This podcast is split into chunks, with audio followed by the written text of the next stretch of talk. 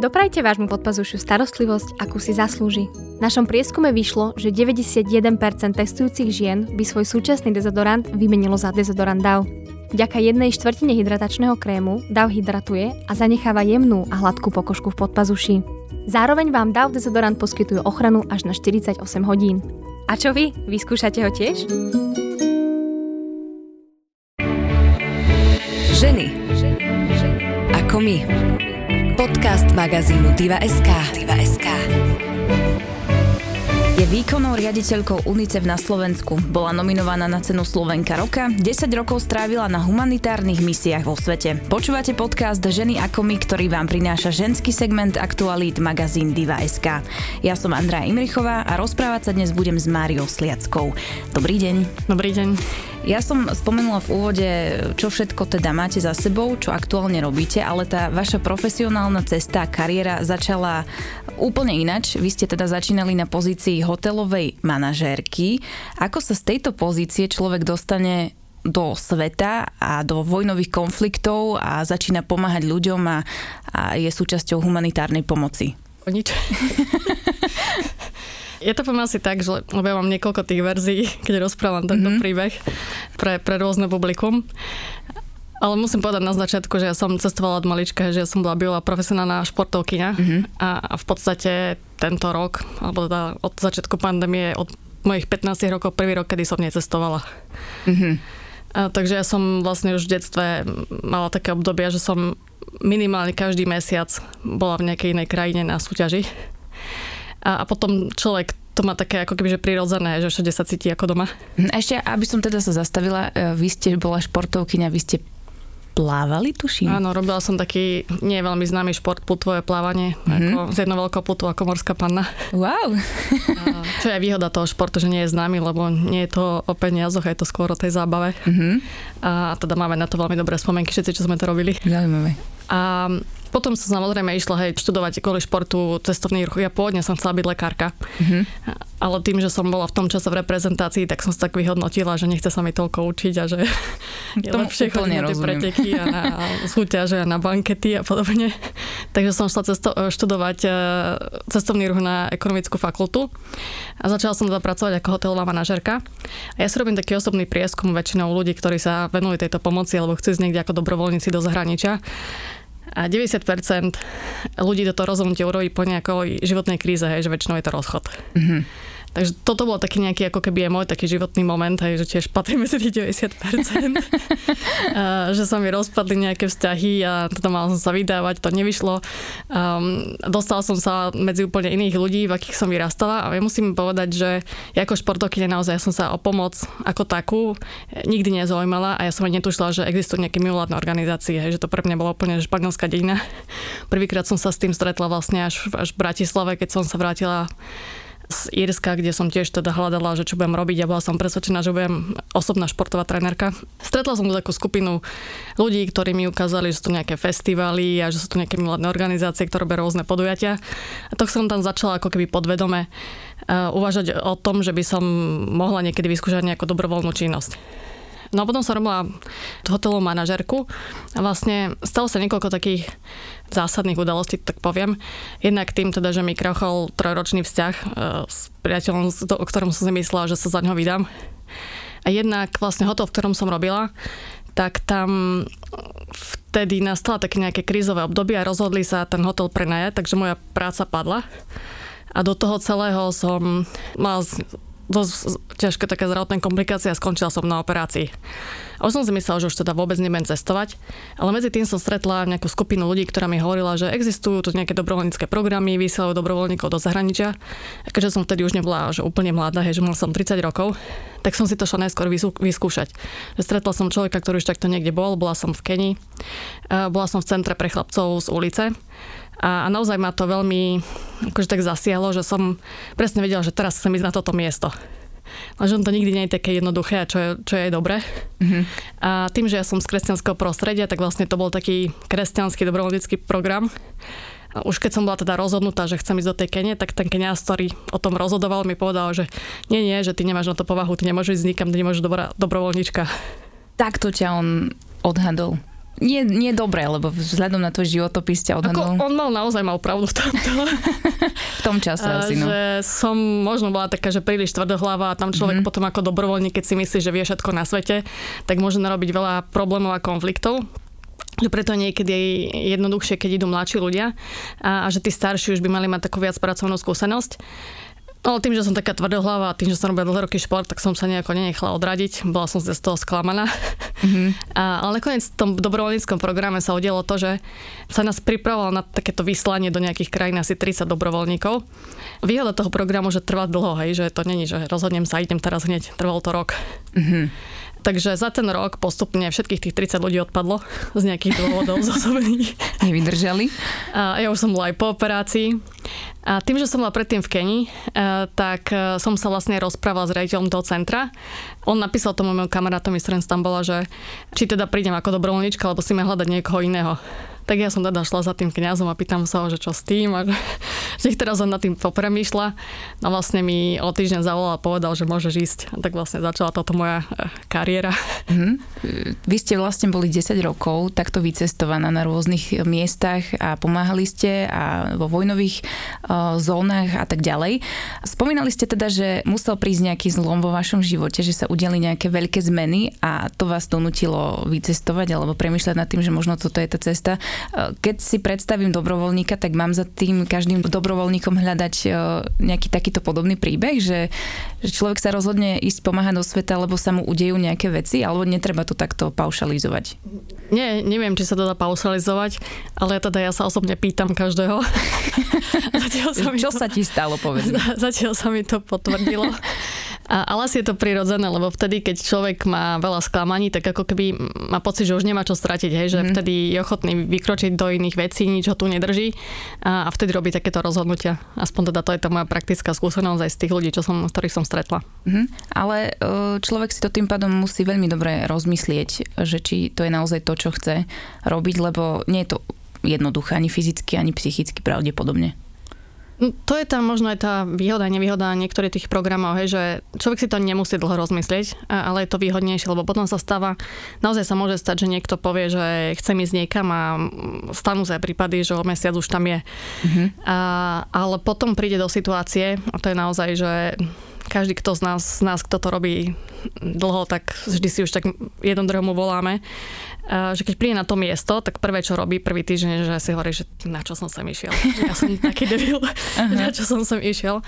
A potom nastavujú rôzne skratové situácie. A keď človek nie je vyrovnaný sám so sebou, tak tie skraty si ako keby nabalujú. Uh-huh. Takže niekedy je naozaj dobré možno počkať, mať vyriešenú nejakú tú vlastnú, nejakú osobnú krízu a, a potom urobiť takéto rozhodnutia, pretože je to oveľa jednoduchšie potom v tej krajine, kde sa môže ocitnúť v rôznych komplikovaných situáciách a častokrát vlastne veľmi sám. Hm, čiže je ťažké pomáhať niekomu, keď ešte sám potrebujem nejakú pomoc so sebou? Nemyslím, že je to ťažké, lebo tá výhoda toho je, že človek vtedy nerieši sám seba, hej, on rieši pravda. iných. Mm-hmm. Že on zabúda na tie vlastné problémy a to je tá motivácia. Stalo sa už, pravdepodobne áno, stalo sa, že niekto vycestoval a bol na tom danom mieste, nezvládal to psychicky ani fyzicky a rozhodol sa, čo ja viem, po týždni odísť, že toto nedáva. Počula som také prípady a počula som o prípadoch, keď do, docestovali na dané miesto a prvé, čo robili, tak žiadali vlastne tú organizáciu niekoho, že v žiadnom prípade, že musia ísť naspäť. Okamžite preč ale nestáva sa to často. Mm-hmm. Tebe sa to pravdepodobne nestalo, keďže si 10 rokov takto bola vycestovaná.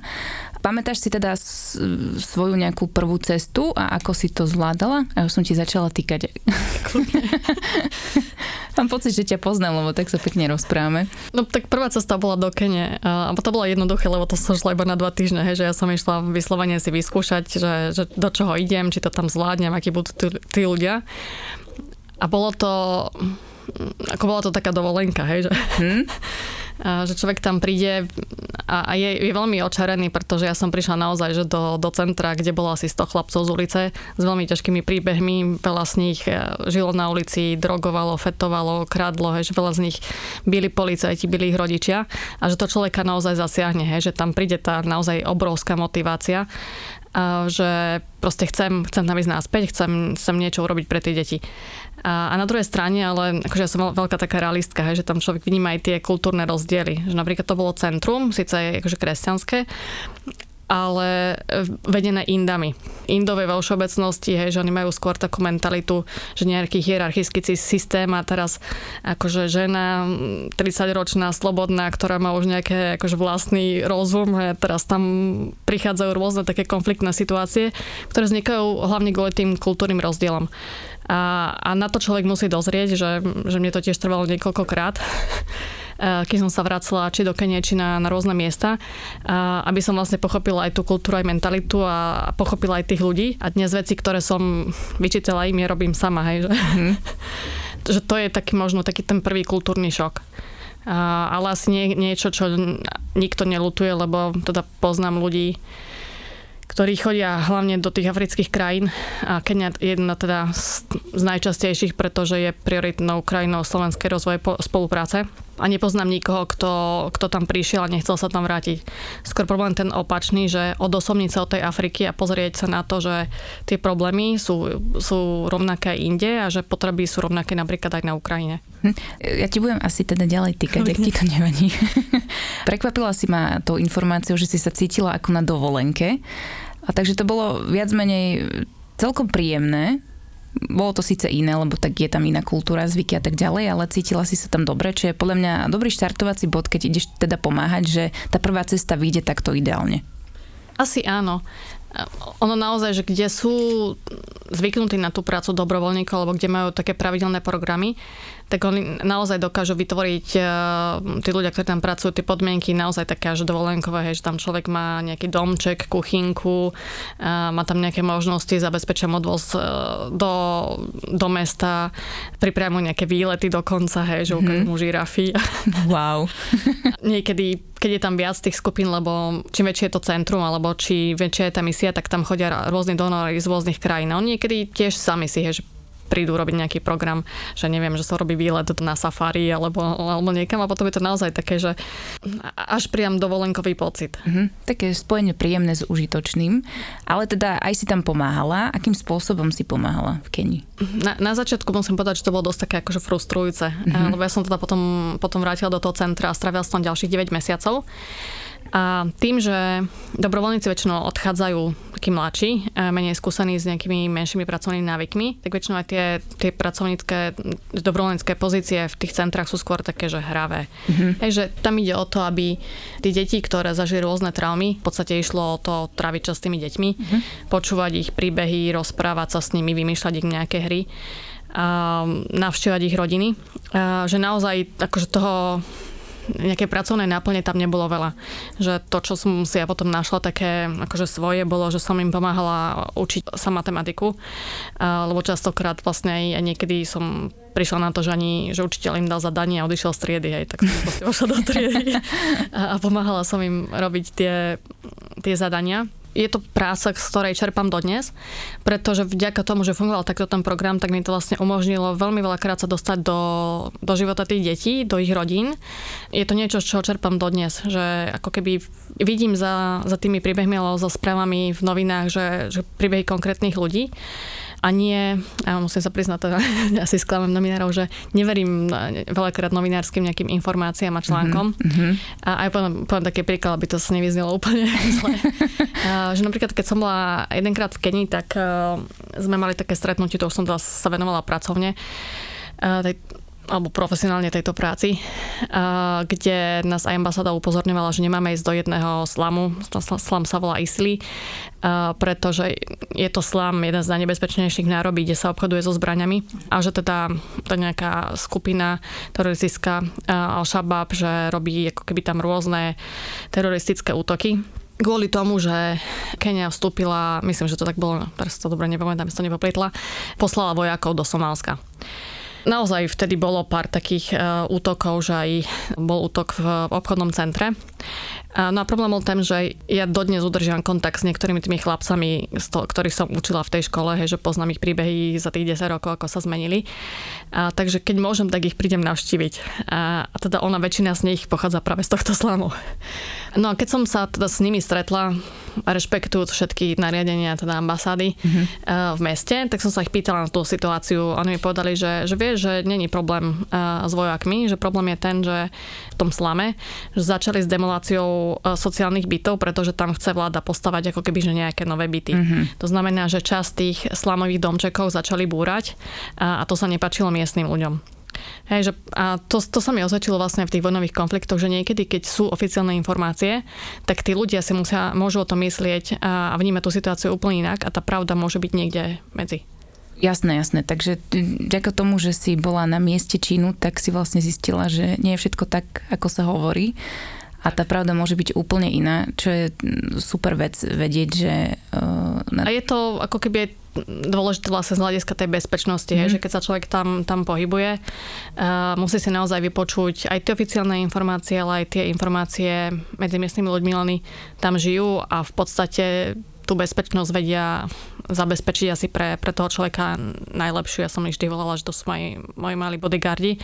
A musím povedať, že za ko- koľkokrát som bola v Kenii, teda väčšinou chodím všade potom s nimi, keď som tam, a tak nikdy sa mi nič nestalo, ani mi nikdy nič neukradli. Mm-hmm. Ale teda je jasné, že treba rešpektovať pravidla nariadenia, ale...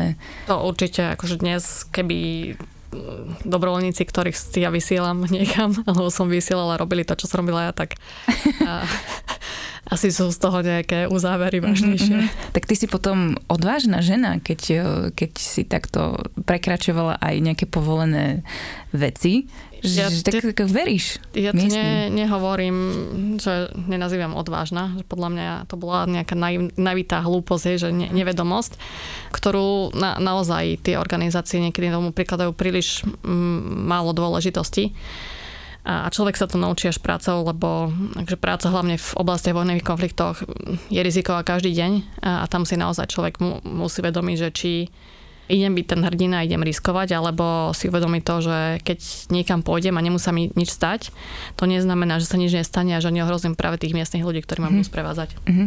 Počas tých svojich ciest, tých 10 ročných, mala si niekde pocit, že ti išlo o život, alebo mala si niekde strach reálny? Lebo tuto to necítim v tej Keni, že tam mám pocit, že si sa našla že si bola ako doma v úvodzovkách?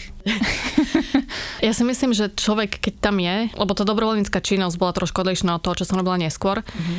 Väčšinou, hlavne v tých humanitárnych krízach, tam ide mm, s výnimkou niektorých miesiacov na skôr kratší čas, že nikdy nevie, čo bude. A tá práca je veľmi intenzívna, že sa robí naozaj že 16, niekedy 18 hodín denne a, a, a furt stále niečo treba písať, dokladovať, niekam ísť, a, také stretnutie a nemyslím, že človek má čas na tým reálne rozmýšľať. Mm-hmm.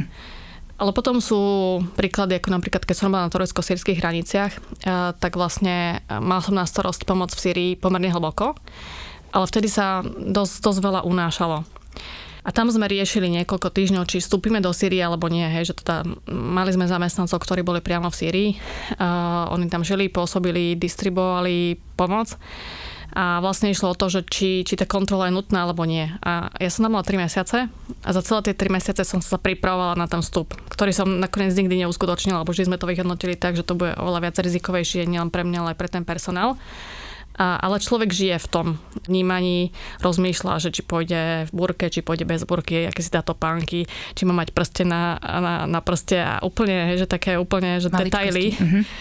A, a pomedzi to vlastne žije medzi ľuďmi, ktorí tam vstúpili, hlavne novinári, fotografi, Niektorí videli únos priamo na vlastné oči, niektorí sme trekovali, báli sa o nich, že či, či sa vrátia. Uniesli predtým, ako som tam prišla niekoľko ľudí, je, že niektorých, e, niektorým sa podarilo ujsť alebo ich oslobodiť, neviem. O tom sa tiež verejne nerozpráva a, a niektorí, o nich nikto nikdy nevie, hej, že my sme bývali v dome, kde sa množili kufre ľudí, ktorí odišli a nevrátili sa. Mm-hmm. A niektorí sa potom objavili, vyšli o nich nejaké oficiálne informácie v novinách a ich príbehy málo kto niekedy možno najbližšie počuli a, a niektorí, o niektorých sa nevie dodnes nič. A od niektorých boli správy, že napríklad bola taká americká dievčina, ktorú uniesli vlastne asi týždeň predtým, ako si tam prišla z, to, z ktorej teda spravili nejakú tú, tú džihadistickú prostitútku.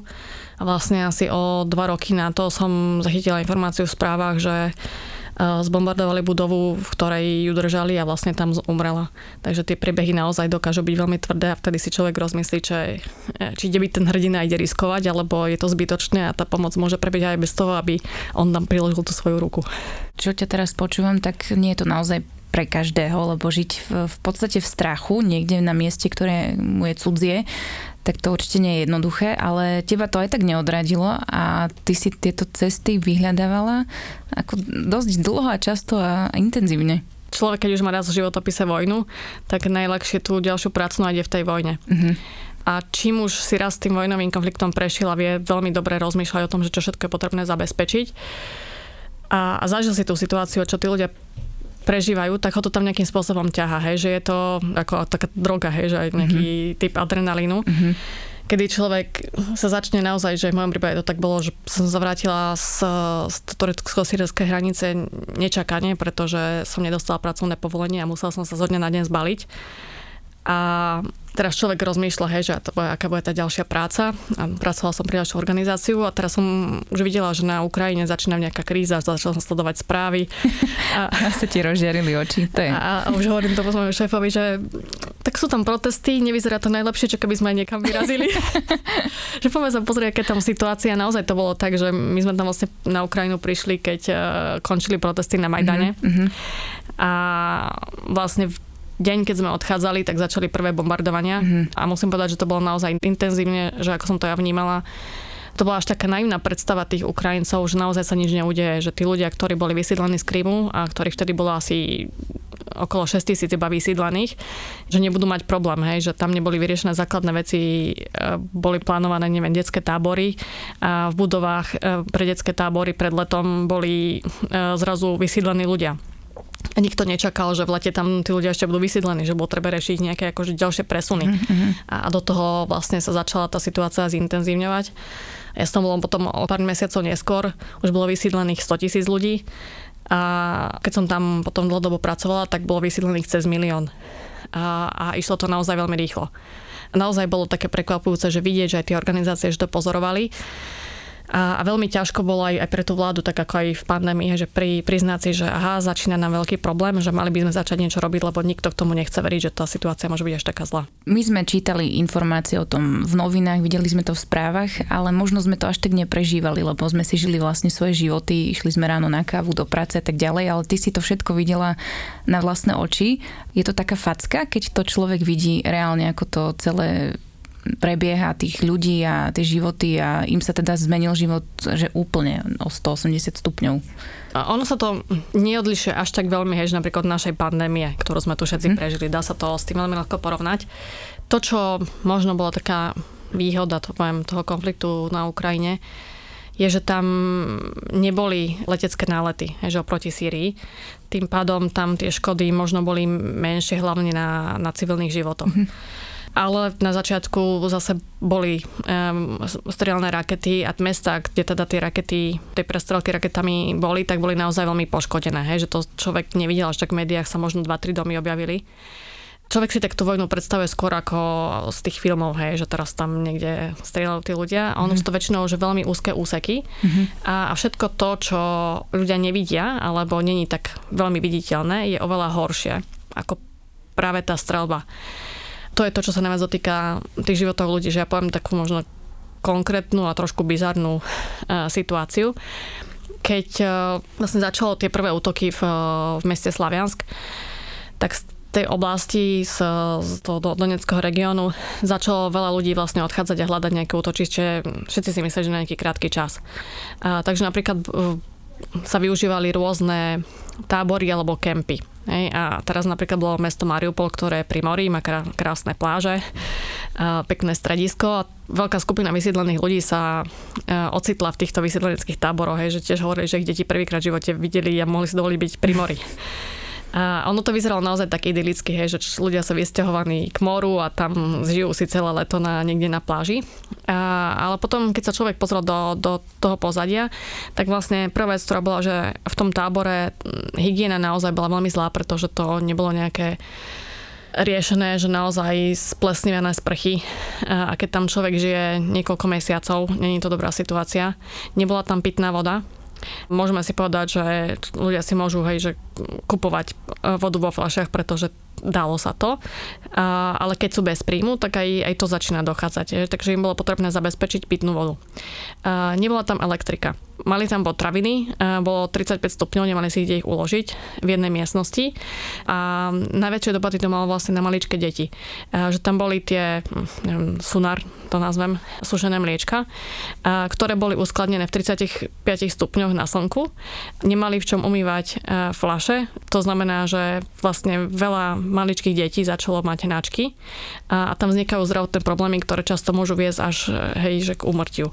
A to sú také tie neviditeľné dopady vojny, ktoré, o ktorých sa veľmi malo rozpráva a to sú vlastne tie dôvody, prečo potom tie humanitárne organizácie toľko pomáhajú a toľko peniazy na to moc píšu, e, teda pýtajú, lebo že naozaj tých, tých vecí, ktoré treba riešiť, je strašne veľa. Hm. To si človek ani neuvedomuje, že, že čo všetko je spojené s vojnovým konfliktom, že tam nie je len o to, že sa niekde strieľa, ale sú tam ľudia, ktorí potrebujú normálne žiť, ako si spomínala, normálnu hygienu, stravu a tak ďalej. Ty si tam teda pomáhala aj takýmto spôsobom. Mal si pocit, keď uh, si bola na tom mieste a si pomáhala, že, že vidíš za sebou nejaký výsledok tvojej práce a pomoci, alebo to nie je také hmatateľné, že ne, nevidíš to hneď? Závisí od toho, že človek robí, čo robí a pre akú organizáciu robí. Uh, čím viac má človek peňazí, mm-hmm. tým väčšie vidí, že tie, tie výsledky svojej pomoci keď, neviem, je to prirovnané, že napríklad na turecko-sírskej hranici som robila pre pomerne malú polskú organizáciu, hej, že tak ten počet ľudí, ktorým sme pomáhali, bolo asi 6 tisíc. Nikdy som ich nevidela, nikdy som tam nebola a rozdávali sme chlieb ľuďom, ktorí boli v jaskyniach, ale ten chlieb človek potrebuje každý deň. Takže to možno nie je také viditeľné a to, čo, čo som stále riešila, je, aby sme našli peniaze na to, aby mohli dostať ten chlieb aj ďalší mesiac. Keď si spomínam napríklad na tú Ukrajinu, tak tam som prišla tiež do malej organizácie, ktorá, keď som prišla, mala dvoch zamestnancov, keď som odchádzala, mala 200 zamestnancov. A, a rozdávali sme pomoc v objeme asi 7 miliónov. Je to naozaj, že akože obrovský, mm-hmm. obrovská mašinéria. A, a teda ja som mala na starosti hlavne opravy domov a poškodených striech hlavne. Tam človek už ako keby že vidí, hej, len v tej humanitárnej pomoci sa rieši, riešia tie základné potreby, že niečo malé, drobné, čo rýchlo treba opraviť. Že napríklad na tých strechách sme naozaj rátali diery v tých strechách, podľa tých počtu dier sa tam dávali škrydle, že bolo to možno malinká pomoc aj pre tých ľudí. A na druhej, a posielali sa robotníci, ktorým s tým pomáhali, pretože tam bolo veľmi veľa dôchodcov, hej, že v tej prvej fáze sa tiež robilo veľa chyb, že ľudia čakali, že si svoj pomocne pomôžu alebo organizácie čakali, že ľudia si svoj pomocne pomôžu. Uh, rozdali im stavebný materiál a zrazu o pár mesiacov stavebný materiál ešte sedel na, na dvore. Uh-huh. A problém bol ten, že tam boli naozaj že babičky, ktoré sa nevyškriabú na stenu, či na strechu. A keď tam odišli všetci mladí muži, lebo museli narukovať, alebo proste odišli niekde inde za prácou, tak to nemal kto spraviť. Takže to, čo my sme potom robili, vlastne najímali tých robotníkov, ktorým tie strechy látali, aby sa to spravilo pred zimou, lebo keby začalo snežiť, tak im vlastne tie novčeky zatečú a tie škody budú obrovské. No a potom sme vyjednávali s rôznymi organizáciami, e, konkrétne s, s UNHCR, aby sme mohli opraviť aj úplne zničené domy. E, lebo to je zase vec, ktorá sa ťažko rieši.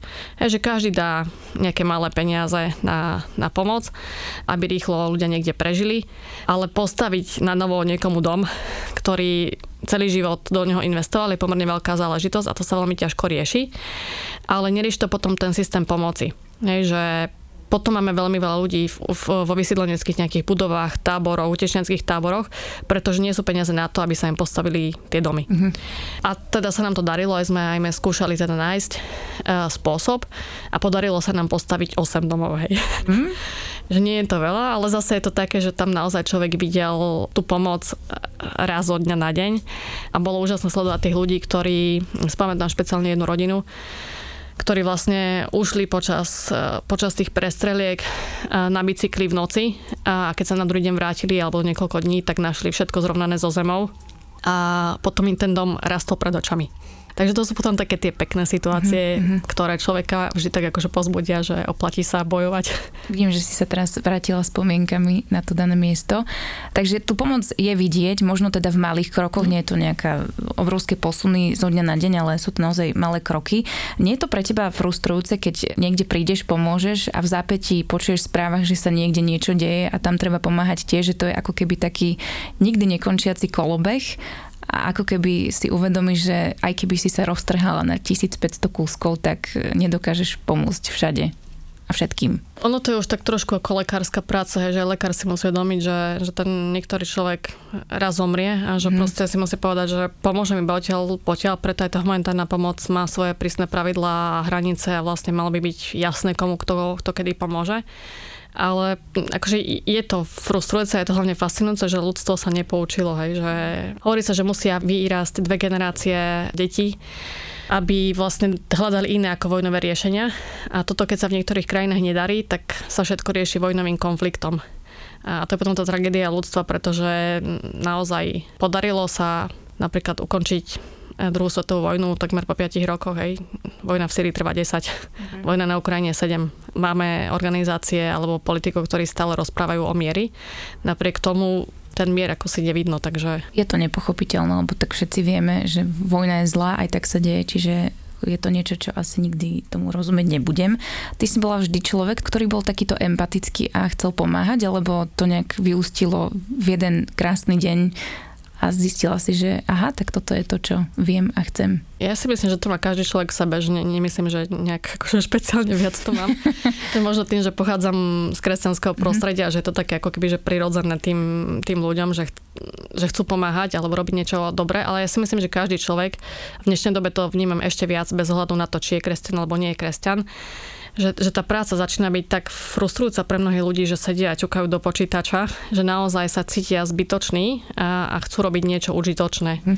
A, a tých, e, ne naozaj, že tých ponúk na to, že chcú robiť dobrovoľníctvo alebo proste ro, robiť niečo užitočné, e, prichádza čoraz viac od e, mladých ľudí.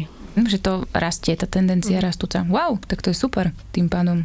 Dobre, tak Slováci teda chcú pomáhať, a je to teda čím ďalej, tým lepšie.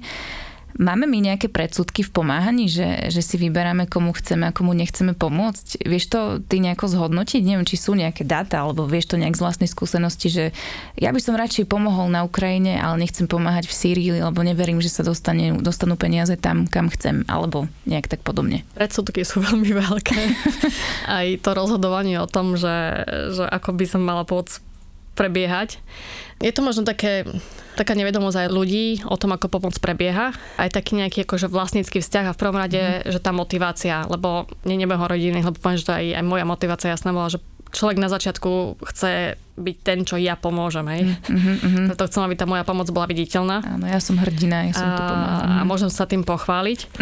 Potom mám pekné fotky s černoškami na sociálnych sieťach a, a podobne. Potom chcem rozhodovať o tom, že kam tie moje peniaze idú. To, čo je vlastne najväčšia komplikácia, že naozaj tá najefektívnejšia pomoc, aj keď sa to ľuďom nemôže zdať, sú financie. A to je to, čo sa ľuďom nepáči, lebo samozrejme chcú vidieť, že čo za tie peniaze ich bolo Jasné. spravené a aby to nešlo niekomu náhodou na platy. Len problém je, že tá samostatná pomoc alebo to konkrétne, čo sa rozdáva, či nejaké jedlo, voda, je väčšinou len tá najlacnejšia časť tej pomoci. Hej, že mm-hmm. celá tá logistika okolo toho mm-hmm. je veľmi náročná ja to vždy vysvetlím na takých ako keby, že konkrétnych prípadoch, lebo je to ľahšie pochopiteľné, že úplne najčastejšie ľudia chcú pomôcť oblečením. Že proste mám plnú skriňu, nepotrebujem sa niečo zbaviť. Mm-hmm. tak uh, chcem darovať oblečenie niekomu. A, a teda hľadám, že komu by sa to asi dalo uh, poslať. A potom sú také situácie, napríklad keď uh, boli povodne v Bosne a Hercegovine, tak vlastne odišlo hrozne veľa kamionov z celej Európy do Bosnej a Hercegoviny. A teraz tam prišli do tých miestnych oblastí, teraz, keď je povodeň, tam je všetko mokré, hej, že musíte nájsť najskôr nejaký sklad, kde sa to vôbec dá uskladniť, mm-hmm. že to není nejaké celé vlhké. A, takže ja som bola v mestečku Doboj, kde bola taká skupina mladých ľudí, ktorí predtým vlastne proti sebe bojovali vo vojne a teraz tam všetci svorne pomáhali mm-hmm. a strážili takú nejakú mestskú jednu budovu. Normálne tam spávali, kde prichádzala táto pomoc a tam prišli také holdy oblečenia, ktoré tam proste sa hádzali z tých kamionov, oni to tam potom triedili a na vlastné náklady rozvážali tým ľuďom. A samozrejme, tie kamiony už bolo veľa, tak zadržovali colníci, na colnici bolo treba zaplatiť clo, bolo treba zaplatiť šoféra, bolo treba zaplatiť naftu, kopu komplikácií, naložiť, vyložiť ten kamion. Pričom oveľa jednoduchšie, lacnejšie riešenie je, že sa rozdá rozdajú peniaze tým miestnym ľuďom, ktorí si jednak kúpia takú veľkosť, ako potrebujú, to, čo potrebujú a jednak tým pádom nemusia zatvoriť vlastne nejaké miestne obchody. A to znamená, že to živí niekoľko ďalších ľudí, ktorí vlastne môžu predávať, môžu si vlastnoručne zarábať, nie sú odkazaní na pomoc.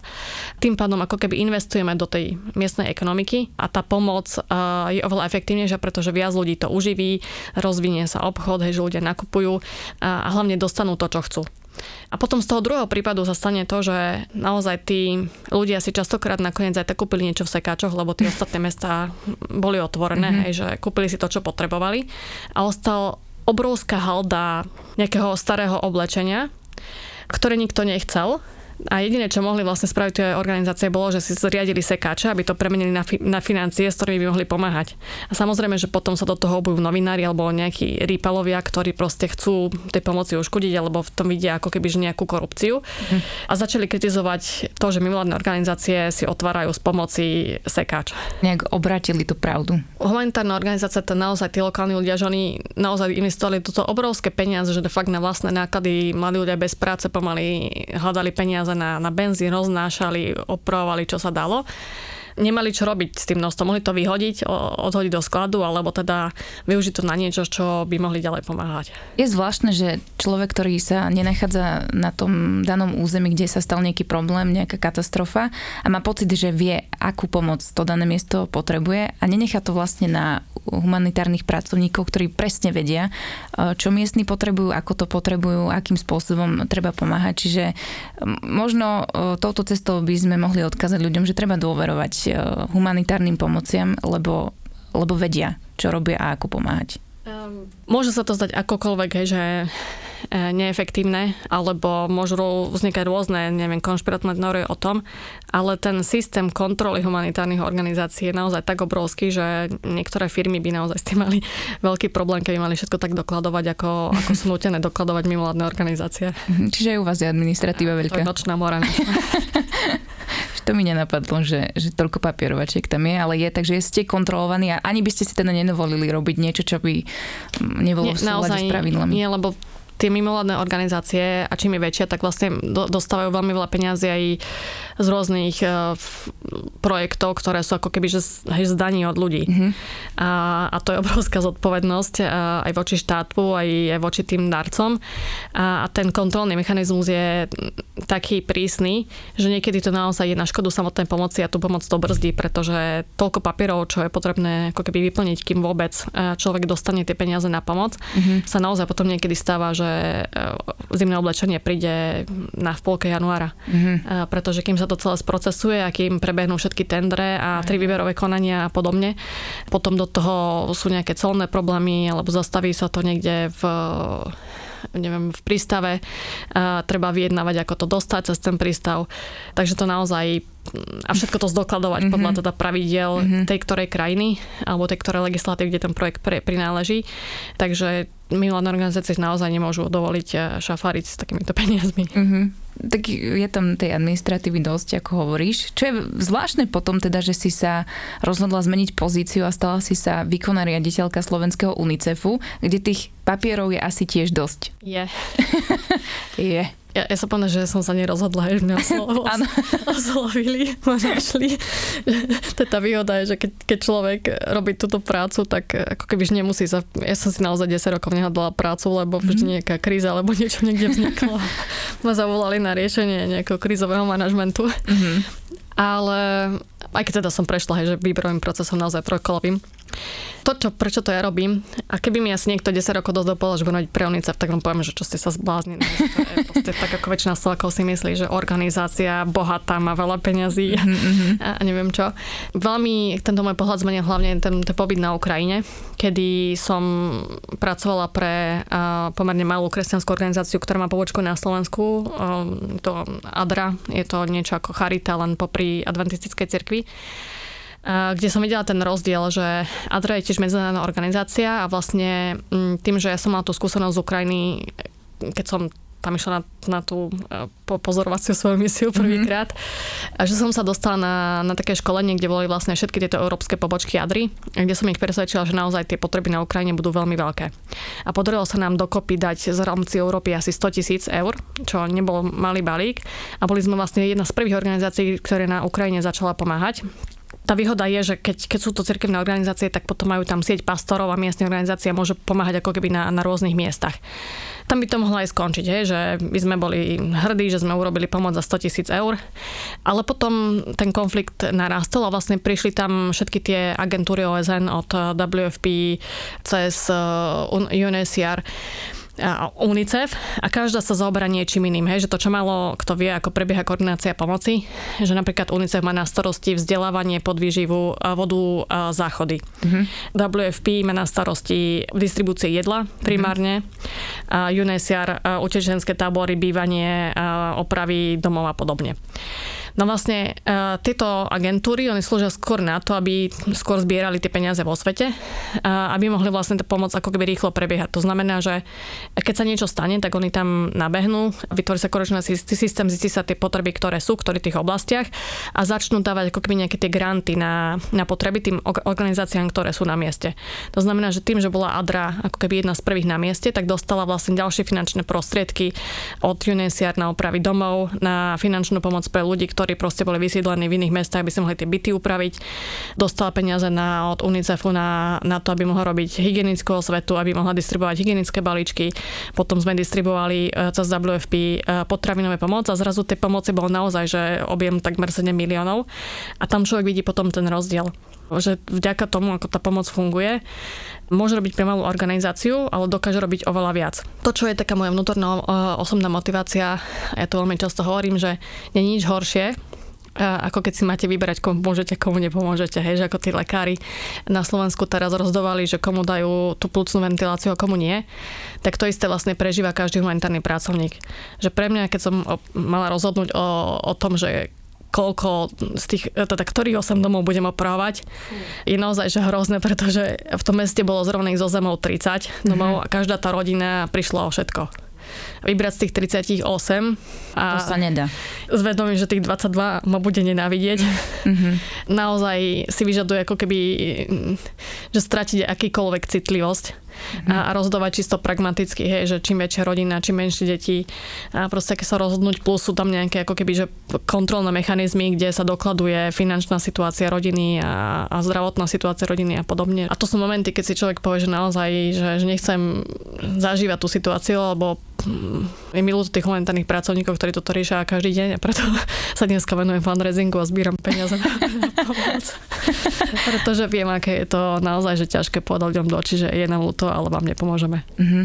Uh, ty si teda bola v teréne 10 rokov. Je nejaká, nejaký priemerný čas alebo doba, ako dlho môžem vykonávať dobrovoľníckú činnosť, alebo sa to tiež nedá paušalizovať? Že, že je nejaká hrozné slovo životnosť dobrovoľníka? Väčšina, čo, čo sme tam dlho, už nie sme dobrovoľníci. A nedá sa to tiež paušalizovať. Asi je, je to naozaj individuálne. Závisí aj od toho, ako to má človek nastavené doma, že aké má doma rodinné vzťahy. A akože pravda je taká, že naozaj tam človek prichádza o, o akýkoľvek o osobný čas alebo proste osobný život a závisí od toho, že ako dlho to chce takto ťahať mm-hmm. a je veľmi ťažké vrátiť sa naspäť. Hej, že človek musí zostať z, vlastnej skúsenosti minimálne rok, aby ho to neťahalo ďalej, niekedy aj viac. A preto väčšina ľudí sa stále vracia a, a teda stále nemá žiaden, žiaden, ani sa nikdy neusadia a proste robia to aj do konca života. Mm-hmm. A potom je veľmi ťažké priznať si, že naozaj máme veľa traum z toho, hej, že, že spracovať tieto traumy a povedať si, že nie, že už to nechcem proste robiť ďalej, že chcem žiť nejaký normálny život, pretože hm, ako to, ne, ne, nezávisí to odo mňa, hej, že tú pomoc môže robiť hoci kto iný.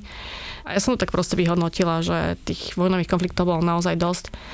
Človek, ktorý mi naozaj, že skopol aj traumatizovaných ľudí, že niekedy tí ľudia aj moji spolupracovníci, namiesto toho, aby vám pomohli, tak ešte, ešte vás osobne zlinčujú, hej, alebo že tam mhm. človek naozaj stretne rôznych ľudí, že to nie sú len, že to všetko, všetko dobráci. Mm-hmm. A tak som tak vyhodnotila, že proste stačilo na teraz. Tým, že som mala šťastie aj na, na pracovné ponuky a že stále robím v tej oblasti, tak ma to, nie že neťahá, ale už, už asi nechcem ísť na, na nejakú dlhú misiu, hej, že rada pôjdem na, na krátky čas, a, ale môžem pomôcť aj, aj tak a roz, vlastne rozprávať o tom, pretože na Slovensku je málo ľudí, ktorí, ktorí to stále porovnaní s inými krajinami, ktorí to robia.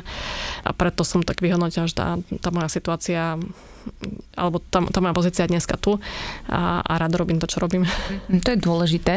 Dlho ti trvalo, kým si sa ako keby uh, dostala zase k sebe v zmysle, že si sa z toho otriasla z tých vecí, ktoré si videla, zažila počas tých desiatich rokov a, a začala si žiť normálny život na Slovensku? Trvalo mi to naozaj, že asi rok, ale dôležité bolo to, že ja som mala trošku šťastie v tom, že keď som odchádzala z Ukrajiny, ja som odchádzala teda niekoľkokrát, už som sa tam niekoľkokrát lúčila, vždy som sa tam vrátila. Mm. Ale ten posledný čas bol naozaj, že hlavne tým, že som robila 9 mesiacov na, na tej frontovej línii, kde som mala na starosti misiu so 130 zamestnancami, z toho bolo 100 ukrajinských mužov, mm-hmm. a robotníkov a proste nám dokázali vyviesť čokoľvek, hej, že to nie sú jednoduché povahy. A, a má za nich zodpovednosť, keď koľkokrát proste boli vylezaní na strechách a hovoria mi, že proste dneska sa stretla, ideme opravovať, nejdeme opravovať a robiť takéto ako keby rozhodnutia to si človek potom povie, že na, nakoľko mu to stojí za to a začne vnímať, mm, tým, že to robí dlho, už má načítanú literatúru ako toho, začne vnímať také vlastné skraty, hej, že ktorý robí v svojich rozhodnutiach vzťahy, aké začne viesť a podobne, že to sú také úplne že skratové oblasti. A mne niekedy pomohlo, že som sa vrátila domov na chvíľu a zrazu vidí tak e, ako keby, že seba nastaveného v zrkadle, hej, že, že, že robí niečo, čo, čo proste není normálne. A, a že na zachovanie zdravého rozumu je dobré vrátiť sa naspäť domov. A ja som mala šťastie v tom, O tie traumy si človek neuvedomuje, hej, človek si neuvedomuje, keď je tam, že neviem, že keď celý deň ide niekde a proste sa strieľa, že je to normálne. A, alebo že ho ani nenapadne, že keď pozoruje e, nejaké výbuchy 15 km ďalej, hej, že proste mu to už príde normálne. Takže ja keď som sa vrátila domov, som mala to šťastie, že tá moja posledná práca na Ukrajine, e, hoci pre malú organizáciu, znamenala to, že ma zamestnala americká pobočka čo sa odrazilo v mojom plate. Hmm. to je tej e, najviac kritizovanej oblasti, že platové otázky pracovníkov a prečo to peniaze na pomoc, ale to je ten naozaj rozdiel, že keď som napríklad pracovala pre tú malú organizáciu na turecko-sírskej hranici, môj plat bol naozaj taký, že to bolo asi, neviem, 1300 e, dolarov alebo euro, alebo tak nejak, lebo že to bolo také, že človek nemal ako keby, že z čoho žiť do zásoby, hej. Mm-hmm. tak nazvem. A tam sa stalo to, že uh, Turci robili problémy a snažili sa tie humanitárne organizácie posunúť od tých hraníc, uh, pretože čím viac stalo humanitárnych pracovníkov, tým viac im hrozili nejaké konflikty hej, ďalšie a útoky. Tak robili problémy cez pracovné povolenia. Takže mi sa naozaj stalo tak, že som vyjednával s tými policajtami a, tri, a do poslednej chvíle ma držali v tom, že dostanem to povolenie a nakoniec spravili to, že mi podali ich v piatok na obed, že povolenie dostanem, ale musím ísť do iného mesta, čo samozrejme v piatok oni prestávajú robiť, nedalo sa to stihnúť. A to znamenalo pre mňa, že vlastne som sa po troch mesiacoch zo dňa na deň zbalila. V sobotu ráno o 6 som usadila v lietadle mm-hmm. vlastne bola som bez práce. Tým, mm-hmm. tým pádom aj moja práca skončila. Mm. A tam akože zrazu človek príde, hej, že zo stresovej situácii, z vojnového konfliktu a ostane bez práce a ani má inú možnosť, lebo proste kde tu na Slovensku, hej, že tých humanitárnych organizácií je málo. A mala som za šťastie, že ja som si prácu našla pomerne rýchlo. Ale to, čo bol rozdiel potom, keď som sa vrátila z tej Ukrajiny, že som naozaj mala plat e, amerických zamestnancov a, a že som si mohla dovoliť dva mesiace nič nerobiť. Mm-hmm. Že ja som naozaj prvý mesiac sedela pre telko a prepínala. Že, že som bola tak mm-hmm. unavená, tak vyčerpaná zo všetkého a tam človek sa začne zamýšľať nad tým, potom začne vnímať to, že je vonku ohňostroj a že má z toho strach a že tam človek začne vnímať, aké, aké proste rôzne traumy má v sebe.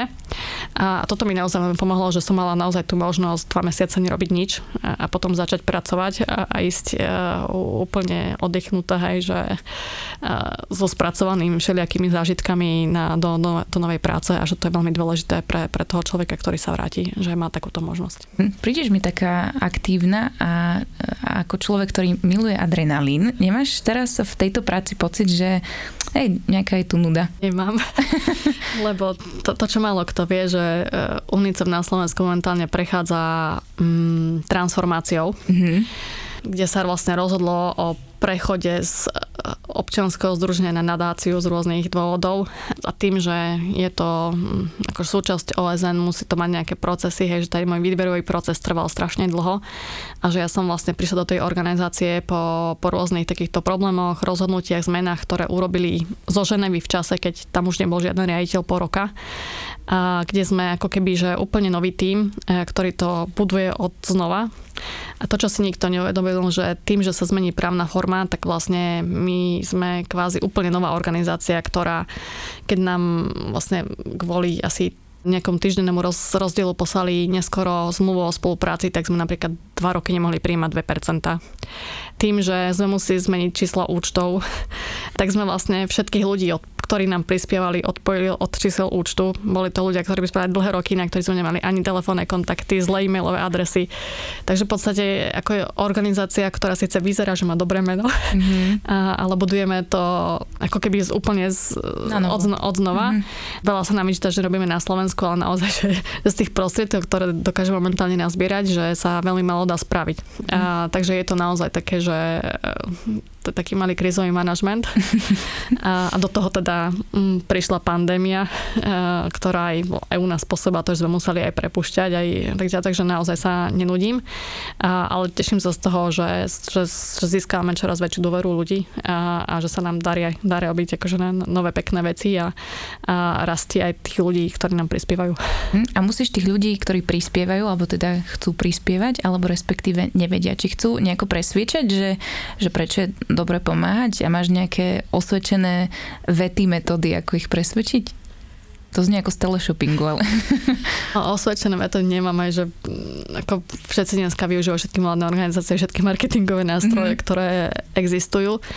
Ale to, to, to, čo ja zvyknem hovoriť, je to aj to, čo už som hovorila, že naozaj Uh, Není nič horšie, ako, ako sa pozerať na tých ľudí a povedať im, že nemáte peniaze. Uh, a keď ľudia chcú poskytovať nejakú konkrétnu pomoc, ale prispievať na niečo konkrétne, tak je to častokrát uh, veľmi neefektívne. Hej, že napríklad vznikne um, humanitárna kríza, teraz je veľká vlna pandémie v Indii, uh, alebo minulý rok to bol výbuch v Bejrúte. Teraz ľudia chcú prispieť na Bejrút, uh, ale stane sa to, že je potrebné vyhlásiť zbierku, ak tá organizácia nemá zbierku, potrebuje žiadať povolenie z ministerstva vnútra na zbierku. Potom musí mať nejaké zradené SMS-kové čísla, hľadať mm-hmm. rôzne spôsoby, ako ľudí osloviť, potom im dať nejaký čas, aby poslali tie peňažky, potom tie peňažky odoslať. Keď je to malá suma, tak proste treba hľadať, že na čo konkrétne, niekto chce ešte ako keby že konkretizovať alebo nejaký projekt hľadať a môže sa stať, že vlastne kým tie peniaze prídu na to miesto, tak je dávno po tej kríze a po tých potrebách. Mm-hmm. A, a to, čo vlastne je dôležité, je, aby naozaj, a, a tá najefektívnejšia pomoc je, keď ľudia prispievajú uh, pravidelne mesačne, že u nás v UNICEF to voláme, že sú to svet, naši svetoví rodičia a že niekedy naozaj netreba veľa, že stačí každý mesiac posielať 5 eur a, a to je to, kde tá humanitárna organizácia vytvára uh, akýsi cash flow, hej, že rozpočet, ktorý, keď vznikne humanitárna kríza, môže hneď, hneď použiť. A to, to je vlastne jedna tá, tá výhoda toho UNICEFu, že on takto zbiera tie financie po, celých, po celom svete. Existuje koordinácia humanitárnej pomoci, že presne sa vie, že UNICEF je zodpovedný za vodu, sanitáciu, hygienu, podvýživu, ale podvýživa neznamená len to, že sa venuje maličkým detičkám, ale aj tehotným mamičkám, aj že im zabezpečuje vitamíny, eh, jedlo v tých krízových oblastiach a tak ďalej, že presne sa vie, že ktorá je tá špecifikácia pomoci.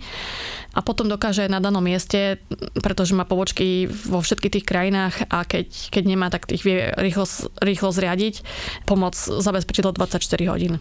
A to je vlastne dôležité vedieť o pomoci, že naozaj netreba veľa, netreba hľadať niečo konkrétne, že stačí naozaj 5 eur mesačne a už ktokoľvek sympatizuje s ktorou organizáciou a, a čím väčšia organizácia, tak tým viac dokáže vlastne tej pomoci zabezpečiť. Mhm. Vznikajú rôzne konšpirácie, že, že nebudem ja posielať peniaze, lebo to sa tak aj tak nedostane tam, kde to je potrebné, ale tým, čo si vlastne povedala, tak treba veriť, že, že vy vy pomáhate, pomáhali ste a pomáhate teda budete a tam, kde to budú potrebovať. všetko, ano, do, všetko do je to dokladované, administratíva funguje.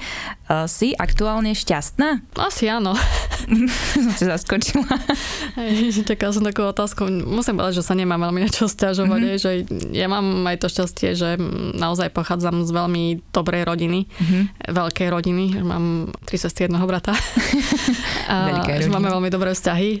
Mám vždy šťastie na to, že si môžem vyberať ľudí, s ktorými pracujem, takže mm-hmm. mám veľmi dobrý tým a je radosť chodiť do práce. Robím prácu, ktorá ma baví a teda, ktorá je užitočná, takže sa nemusím stiažovať na to, že vyplňam excelské tabulky, keď ich často vyplňam.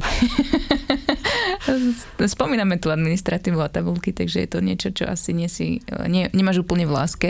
Ja to tak poviem, že keď je človek riaditeľka, tak sa môže rozhodnúť, že, že čo bude robiť, hej. Uh-huh. A, a tým bodom aj ja si hľadám tie, tie oblasti pomoci, že ktoré robím. Napríklad mňa strašne baví robiť s dobrovoľníkmi a učiť ich o tom, čo, čo je to pomoc, že to robíme aj na Slovensku.